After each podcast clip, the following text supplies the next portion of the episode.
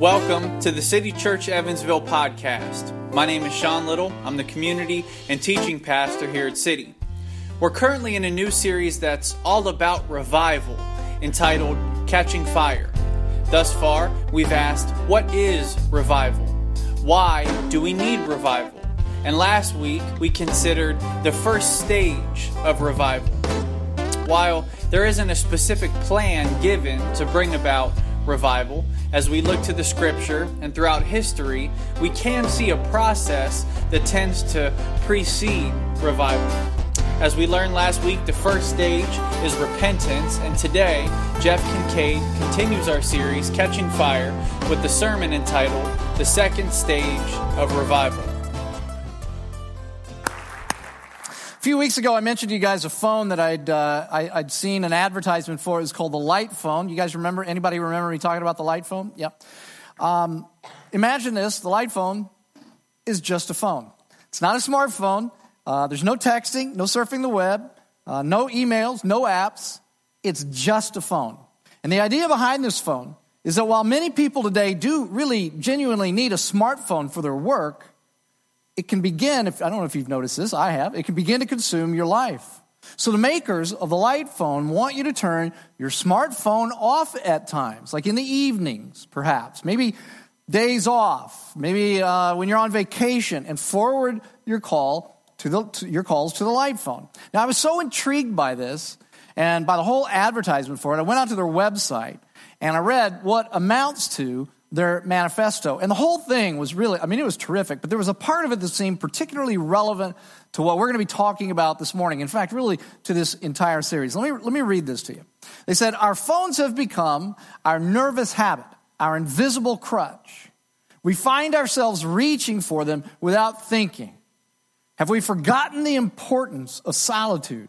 Those precious conversations with ourselves are lost to our habit of pulling out a screen. We've become scared of boredom, scared of solitude.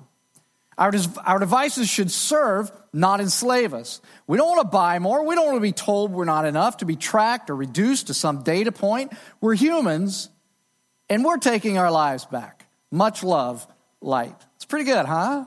It's pretty relevant to where we are today. We're in a series of sermons that are, that's called Catching Fire, and I keep saying every single week that the idea behind this series is that the city of Evansville is in need of a spiritual awakening. But no such spiritual awakening can happen in the city of Evansville until the church in Evansville catches fire. So we've started talking as a church about revival, personal revival, uh, city church revival, a church revival throughout the city of Evansville that might lead to a spiritual awakening here in Evansville and beyond. But one thing is for sure, as a result of studying the Bible and, and studying the history of some of the great revivals uh, throughout history, one thing becomes abundantly clear.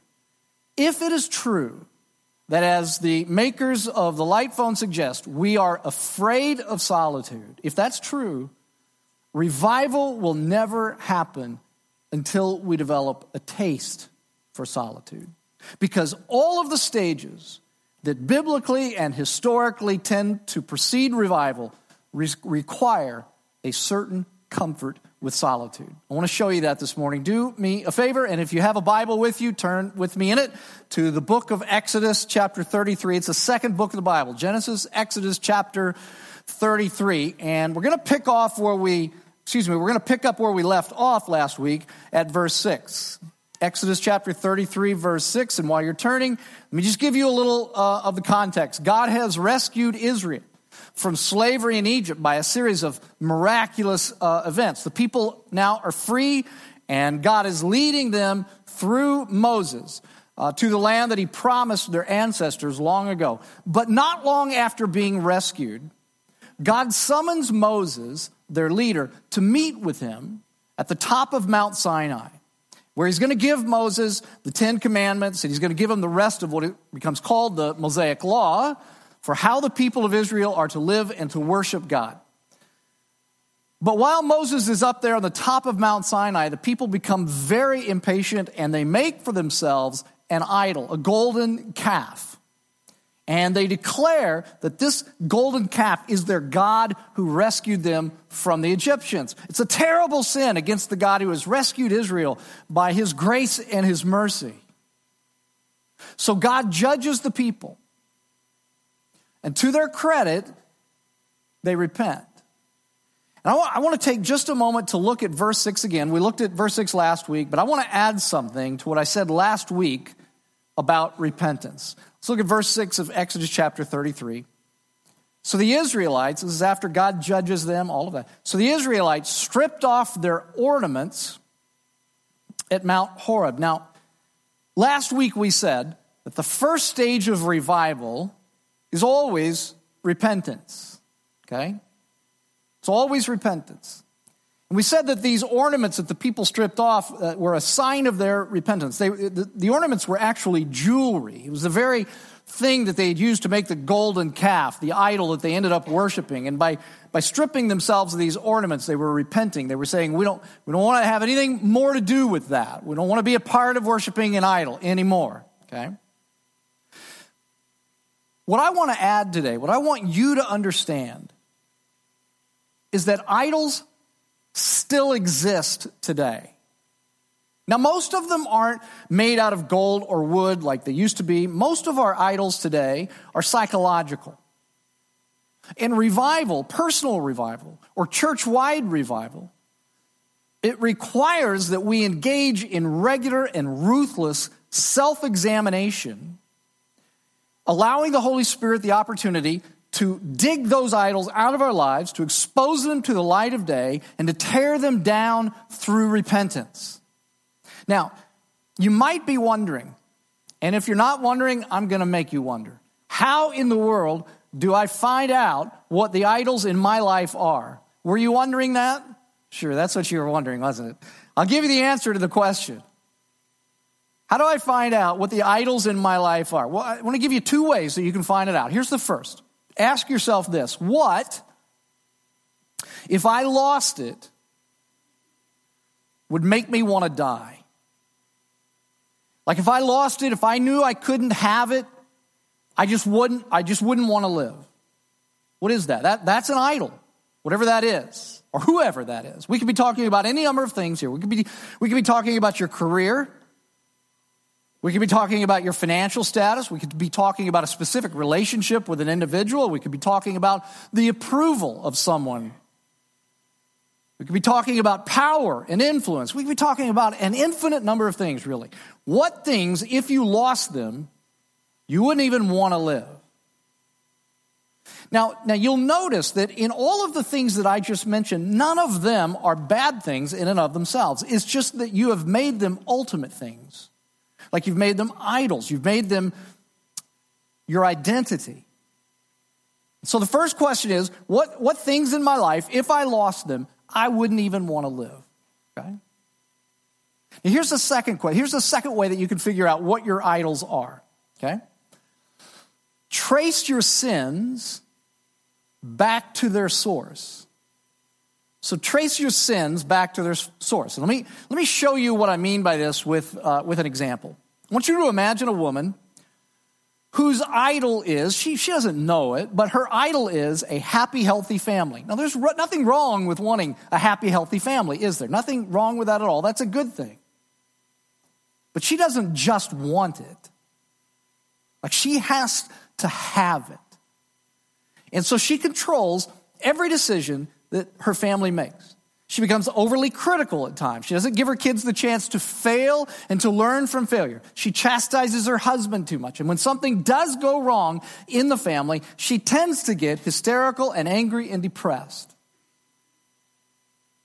She's been to the doctor a few times because she notices that she lives with an enormous amount of anxiety. And a Xanax every now and then, well, it's very helpful in the moment, but it doesn't cure the anxiety.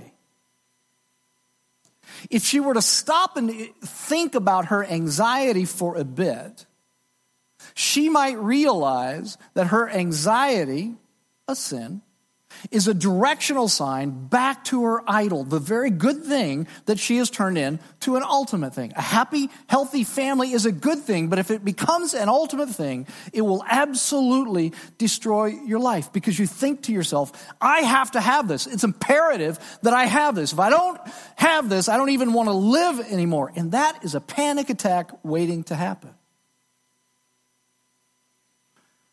The directional sign to this woman's idol is anxiety. And if she can trace that back, she'll realize that a happy, healthy family has become, for her, an idol from which she needs to repent. But I can promise you something. Without being comfortable with and intentional about making time for solitude, being alone, turning everything and everyone else off, I can promise you that she will never be able to identify that idol that is driving her insane, let alone repent of it. The French mathematician and philosopher Blaise Pascal once wrote this. He said, all man's miseries derive from not being able to sit closely, excuse me, quietly, in a room alone.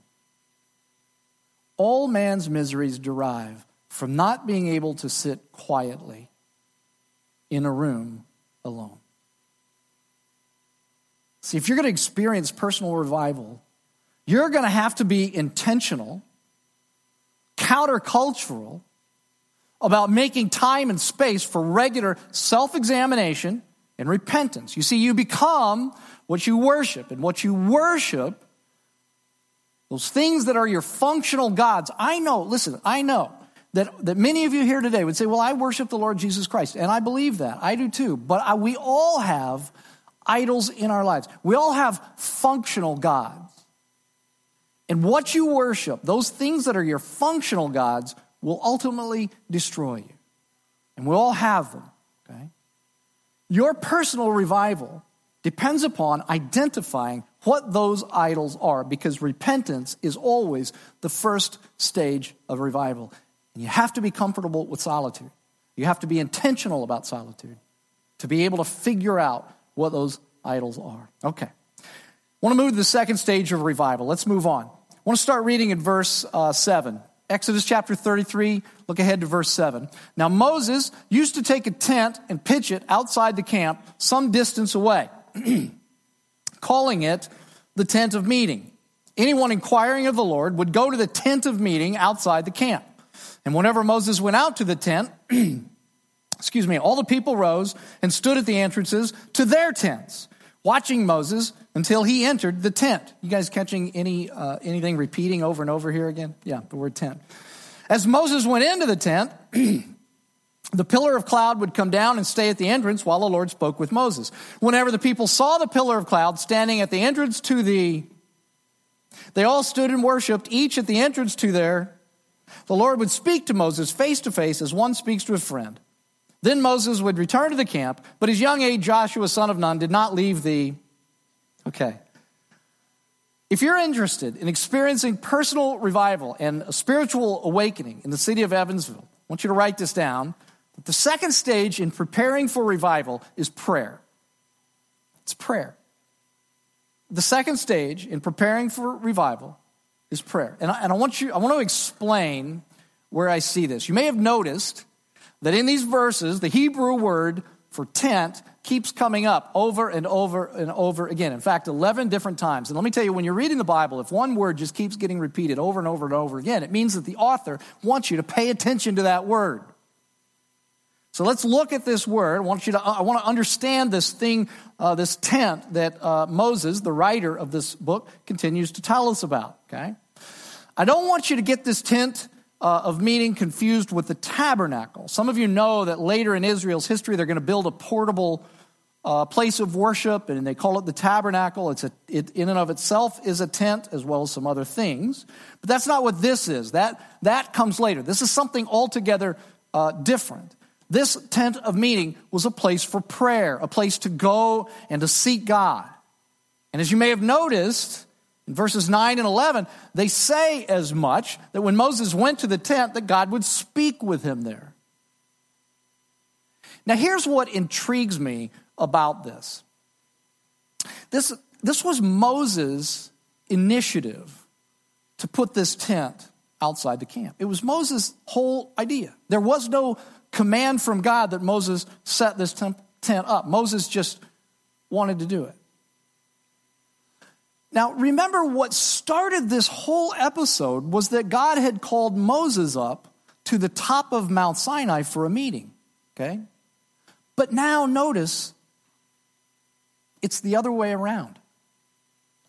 Moses, in setting up this tent, is inviting God to come down the mountain to meet with him. It's like what happened up there at the top of Mount Sinai so affected Moses. It so changed him that he doesn't want to leave it at the top of Mount Sinai. He wants more of it. And so he invites God to come down and meet with him, to fellowship with him, to talk with him, like a friend. Like a friend might ask another friend to have coffee or, or to go to lunch. And I think that's intriguing because I think for most of us, the idea of prayer is sort of an obligation. Like we know, we know we're supposed to do it, but we kind of dread it, either because we don't expect much out of it or because we feel, you know, unworthy. And so we go to prayer like we have to go to prayer. Rather like, you know, being summoned to the principal's office or something. We, we dread it. But that's not the case with Moses. He's the one that's doing the inviting here. And you have to think that when he when he came up with this idea and then when he's out there setting the tent up and he's, you know, he's driving in the tent pegs or whatever they did back in the day to set a tent up, there had to be some question in his mind about whether God would accept this invitation. Like, would he end up just spending a bunch of time in his tent waiting for the God who never shows up? Or would God come down to Moses' tent? And sure enough, what happens is that God shows up. That's what this pillar of cloud is all about. It's a manifestation of his presence. That, I don't, you know, pillar of cloud, that doesn't, it doesn't strike any, that doesn't make me think of any particular thing. I can't figure out what that was. So I, so I did some research. And, and I want you to just imagine that, like, you're driving down the road and someone's burning like, like, like a huge pile uh, of leaves. And you know how, like, when you see that happen, you, you, you see like the smoke coming up from it. It's rising. It's almost like a it's almost like a column moving up from the fire. You know what I'm talking about? You know what I'm talking about? Yes. Okay, good, good, good. That's what this would have looked like. Like this this big, like it's like a column of fire. Uh, uh, it's like a column that's rising from a fire, only it's not smoke. It's a, it's a cloud, okay?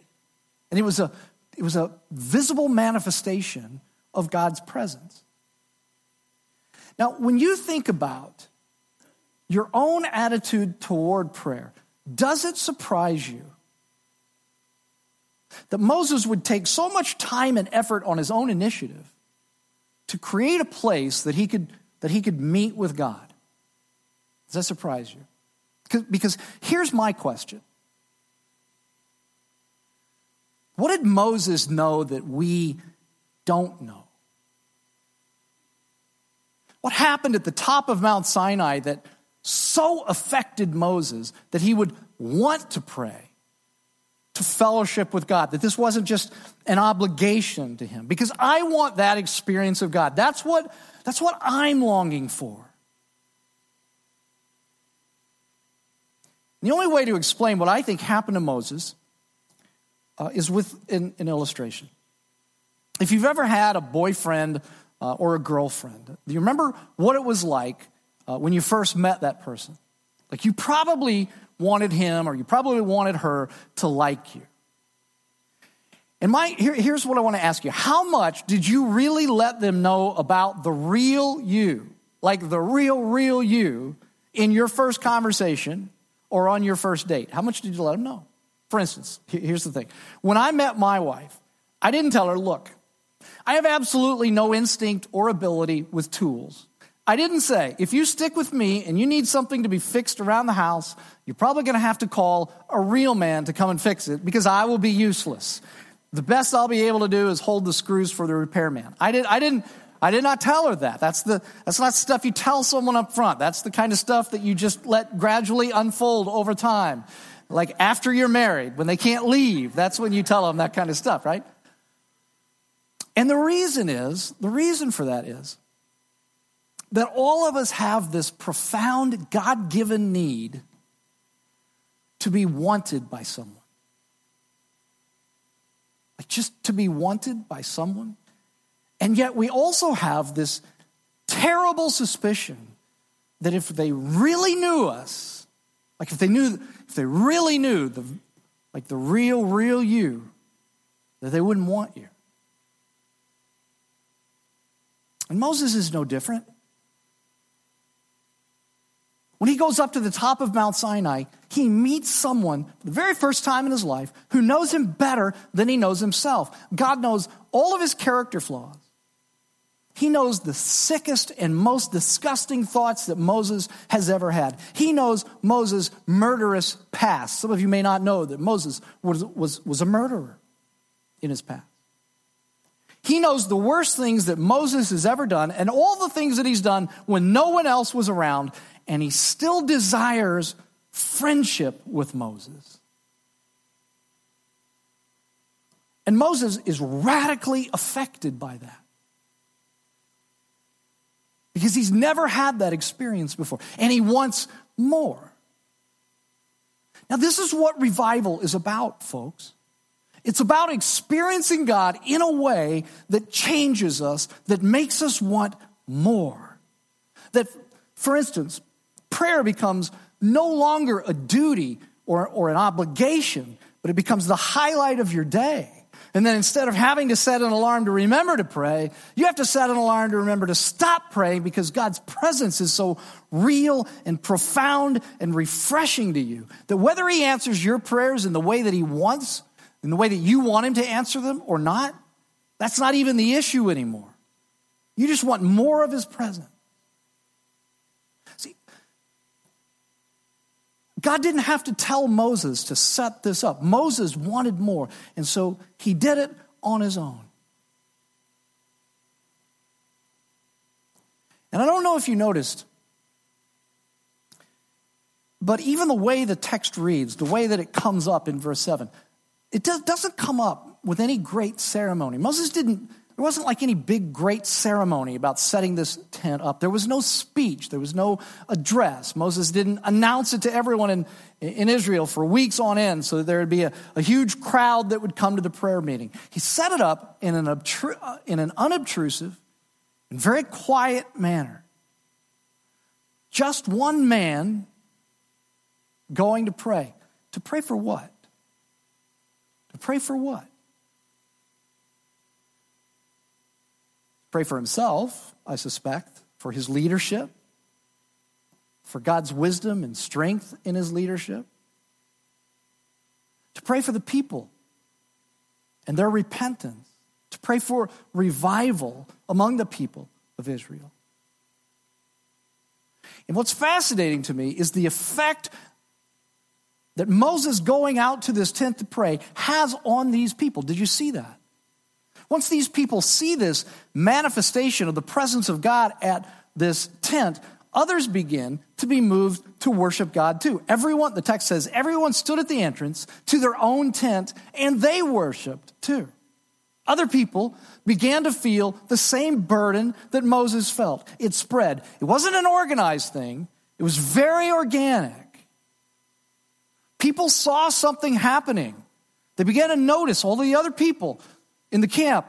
They're all standing at, the, their te- at, at their tents, and they, they all begin to worship, and they notice all of this happening. And, and it just begins to happen organically. One man who felt a burden to pray began to pray, and it changed Israel. Do you know that every great revival in the world has had this same kind of thing happening? One man or one woman who felt a burden to intentionally pray for revival, and then other people began to join organically. When we started this series, the very first week of the series, I was trying to sort of whet your appetite about uh, and for revival and spiritual awakening. And I told you about the first and the second great awakenings in America, when large throngs of people all over America, and ultimately it spread uh, to uh, the rest of the world, large throngs of people began to sense their need for God and would believe in the Lord Jesus Christ. Okay? There was also a third great awakening. On September twenty-third in eighteen fifty-seven, there was this businessman. He was just an ordinary businessman. Like, he wasn't a pastor or a priest or anything like that, just a businessman. His name was Jeremy Lanphier, and he decided to hold a weekly prayer meeting on Fulton Street in You, you you probably won't believe this, but in New York City. In New York City. Lanphier, again, was, was a layman, no one, no one special, just an ordinary businessman, but he felt a burden to pray. And so he rented a hall on Fulton Street, and he put out ads about the prayer meeting. And on the day of the prayer meeting in New York City, only six people uh, showed up. Can you imagine how discouraging that must have been? Like, New York City, you ought to be able to, be able to get a crowd of more than six people. Six people, that's all that showed up. But they kept praying, those six people kept praying every week. By the third week, forty people were attending. And, and they decided, well, this is a big crowd of people. Uh, we got to start praying more. So they went to daily prayer meetings. Okay? On October the tenth, the stock market crashed. Hey, can I ask you a question? Do you think maybe, I don't know, do you think maybe that was an answer to their prayer for revival? I mean, it's a terrible thing, the stock market crashing, but what does it do? It creates, exactly, a sense of need. I don't know. I, maybe it was, maybe it wasn't. I don't know. Jeremy Lanphier couldn't have predicted that. But within six months of starting that prayer uh, meeting, ten thousand people, six One man, six people, forty people, ten thousand people were gathering for prayer in New York City alone, and it began to spread to other cities. In Chicago, in the Metropolitan Theater in Chicago, it was filled every day with two thousand praying people. In Louisville, several thousand people came uh, to be gathered for prayer each morning. two thousand of people assembled for daily prayer in Cleveland. Saint Louis churches were also filled for months at a time. News of the revival began to spread west by telegraph, and other lay people in the west began to lead prayer meetings. That small prayer meeting that Jeremy Lanphier started led to the Third Great Awakening, which spread to Ireland, Scotland, Wales, England, all of Europe, South Africa, India, India, Australia, and the Pacific Islands.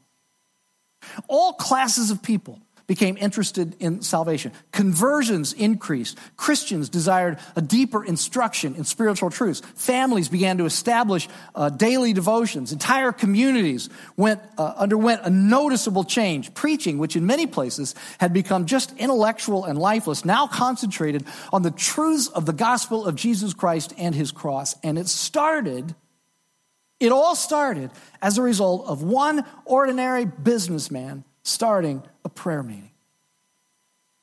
It wasn't pastors, it wasn't priests, it wasn't religious leaders, it was an ordinary businessman. And I want you to know, that could happen today too. And you might be the catalyst for it to happen. It, if it can be an ordinary businessman and not a, a religious leader, it could just as easily be a stay-at-home mom or a working single mom, or it could be a, a teacher, it could be a lawyer, it could be a dentist, it could be any, anybody. But just like repentance, to start something like that, it begins with a comfort and an intentionality about solitude. Yes, absolutely. You could pray in your car all, on the way to work. Sure, that's. I think that's great. But if you make a steady diet of that, you will never experience the presence of God in a way that brings a powerful personal revival. That is going to require some intentionality. to be countercultural, to turn things off, to get away by yourself, to make some space and time and an environment in which you allow the Holy Spirit to search you and to dig out the idols that you're trusting in, and to pray and to meet God and as one meets with a friend. That will require some intentionality and a comfort with solitude. One last thing that I, I don't know if you noticed, but in this passage, uh, the text goes to some trouble to make the point that this prayer tent was outside the camp. Like, it wasn't in the middle of the camp of Israel. Okay? It was outside the camp. Now, what's the reason for that? Well, without a sacrificial system, which they did not have yet, a holy God couldn't dwell in the presence of an unholy people. Sin separates us from God, and the penalty for it is always death. And so for God to dwell inside the camp would endanger the lives of everybody there.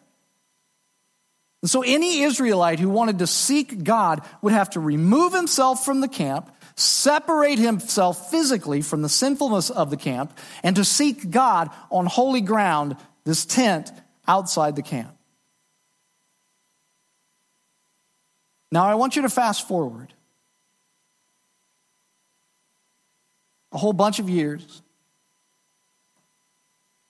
to the moment that Jesus Christ is crucified on a Roman cross. The author of the book of Hebrews, looking back on that, says this. He says, "And so Jesus also suffered outside the city gate to make the people holy through his own blood." The tent, you see, pointed to Jesus' death on the cross. Jesus became sin for us on the cross and was himself separated from God the Father, to make it possible for us to have fellowship with God. And so the cross becomes the holy ground at which we have access to the throne of God, where one who never sinned was separated from his Father for the many who have sinned. And he, the Lord Jesus Christ, bore our disgrace on the cross so that we could experience the grace of the cross. And because of this, the author of the book of Hebrews also says this. He says, "Let us then approach God's throne of grace with confidence because of what Jesus did." Let us approach God's throne of grace with confidence, he says in Hebrews four sixteen, "so that we may receive mercy and find grace to help us in our time of need." Let me ask you something. Are you in a time of need? Do you feel that you are in need of a revival? I do. I absolutely feel that need. The author of Hebrews says you can approach God with confidence, knowing that you will receive mercy and find grace to help you in your time of need, Jeff. Let me ask you, anyone feel that America is in a time of need for revival? Anybody feel that? Raise your hand if you feel that. Yeah, you bet. I feel that too. Let me challenge you in two ways as you walk away from this this morning. The first is, I want to challenge you to put up your own tent. And by that, I just simply mean be intentional about making time and space and an environment for the solitude that you need to meet with God, to self-examine, and to pray. Don't do it out of obligation. Don't do it because you think, well, God will love me more if I don't, or if I do, and if I don't, he'll love me less. Don't, that's not even true. Out of love and appreciation for what he did for you in Christ, and with a sense of expectancy, put up your own tent, whatever that looks like. Find time, find space in your schedule for solitude, an environment where you could just go, turn everything off, and be alone and meet with God and see if he doesn't show up. Okay. That's number one. Here's the second thing I'd like for you to do. You know, I, I believe that the, the message of revival and the need for revival needs to get outside of the walls of this place. For, so I want to just try this. It's kind of novel. I want to try this. How many of you are on Twitter? Raise your hand if you're on Twitter. Raise your hand. Okay. If you're not on Twitter, get on Twitter, because you won't be able to do this if you don't get on Twitter. So please get on Twitter. But uh, for those of you who have Twitter, I want you to take something that you got out of this message today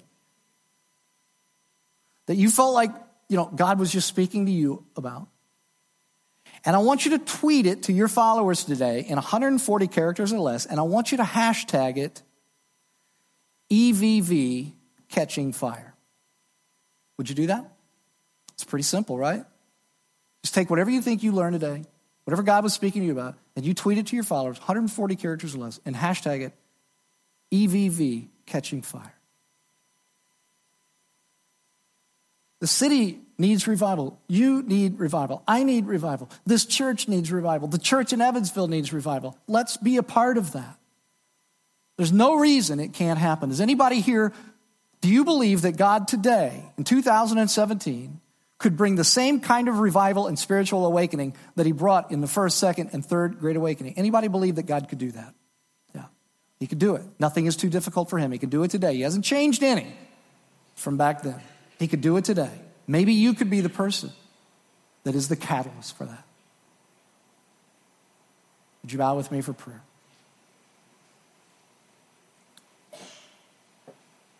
Lord Jesus Christ, in this moment, just ask that you would make yourself, through the Holy Spirit, um, known here, that you would be present here.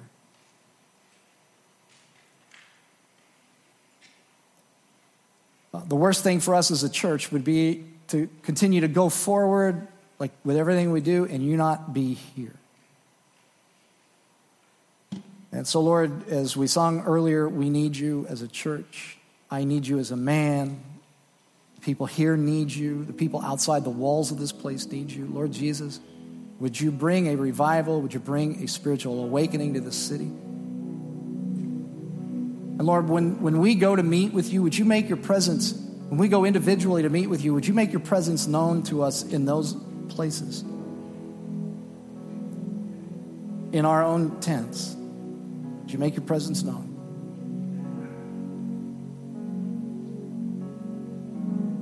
Lord, as you, as you do, I pray that you would change us, that we would experience your presence, and that it would make us want more, more of you. So, Lord, we ask these things now in your name, because we believe that you could do anything. Thank you, Lord Jesus Christ. Amen. Prayer, the second stage of revival.